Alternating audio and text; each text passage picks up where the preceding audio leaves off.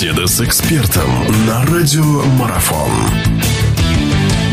Всех приветствую, друзья. Продолжается наш эфир. Мы говорить будем сейчас о баскетболе. Финал четырех. Вот то событие, которое ждал, наверное, весь баскетбольный, э, все баскетбольное сообщество. И наши взгляды, конечно же, прикованы к ЦСКА. Вот о том, что ЦСКА предстоит, предстоит сделать одиннадцатый раз уже на протяжении последних 12 лет, мы сейчас поговорим. Поможет нам в этом Владимир Александрович Гомельский, наш прославленный баскетболист, наш известный телекомментатор. Владимир Александрович, я вас рад приветствовать. Здравствуйте. Добрый день. Спасибо, во-первых, что нашли время. Ну, давайте сразу, как говорится, с места карьер. Армейцы действительно феноменальный результат показываются вот с этим одиннадцатым выходом, с, с этим одиннадцатым финалом четырех. Но, к сожалению, не все они заканчиваются, наверное, так, как хотелось бы для армейских болельщиков. Что может произойти в этот раз? Соперник действительно, наверное, один из самых неудобных для армейцев. Это Макаби.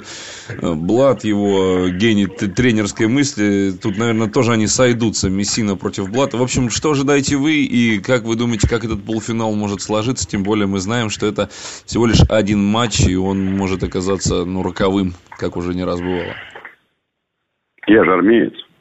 Так что ожидаю я победы. В любом случае, я еду за победами, мне хочется ее откомментировать. А, ну, Блад. Там не будет слабых. Вообще их не было слабых в этой Евролиге этого розыгрыша. Ну, и Макаби, да, грозный соперник, сильный, хороший, но по зубам. Так что я жду победы.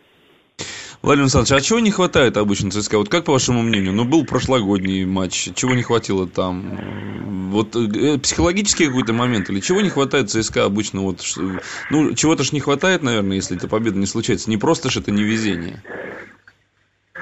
Вы знаете, э, как сказать, я давно для себя вывел формулу, но вывел ее на футболе. Мы живем в стране завышенных ожиданий. Уж если мы куда-то попадаем, мы должны выигрывать. Кому мы должны, почему, зачем, не объясняется. Но уж, в общем, нам нужна одна победа, одна на всех, мы за ценой не постоим. Вот. Что значит не хватило? Э, ЦСКА проиграл, проиграл по делу, оказался в этот день, в этом матче, на этом конкретном лондонском паркете, оказался слабее.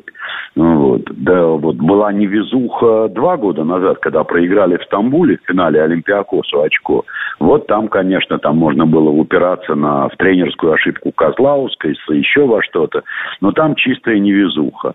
А во всех остальных случаях можно объяснять, можно анализировать, но что значит не хватает? Что армейцы самые сильные, самая сильная баскетбольная команда в Европе? Ну, я думаю, что для нас она априори является самой сильной баскетбольной командой это в Европе. для нас. да. Это для нас. А так-то вообще они все... Вон в этом году самый сильный Реал.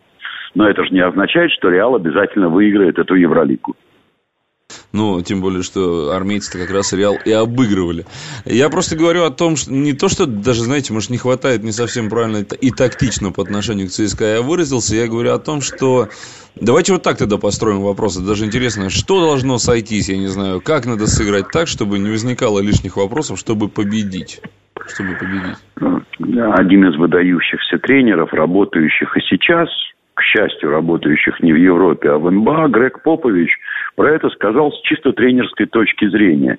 Вот э, они там проиграли финал в э, Майами, и после этого матча он сказал, ну, конечно, вот для того, чтобы обыграть такую команду, как Майами, мало того, чтобы сыграла стартовая пятерка. Шестой, седьмой и желательно восьмой игрок тоже должны сыграть успешно, удачно, полезно. Вот это искусство тренера, чтобы и шестой, и седьмой, и особенно восьмой, выходящий на замену реже других, сыграл успешно.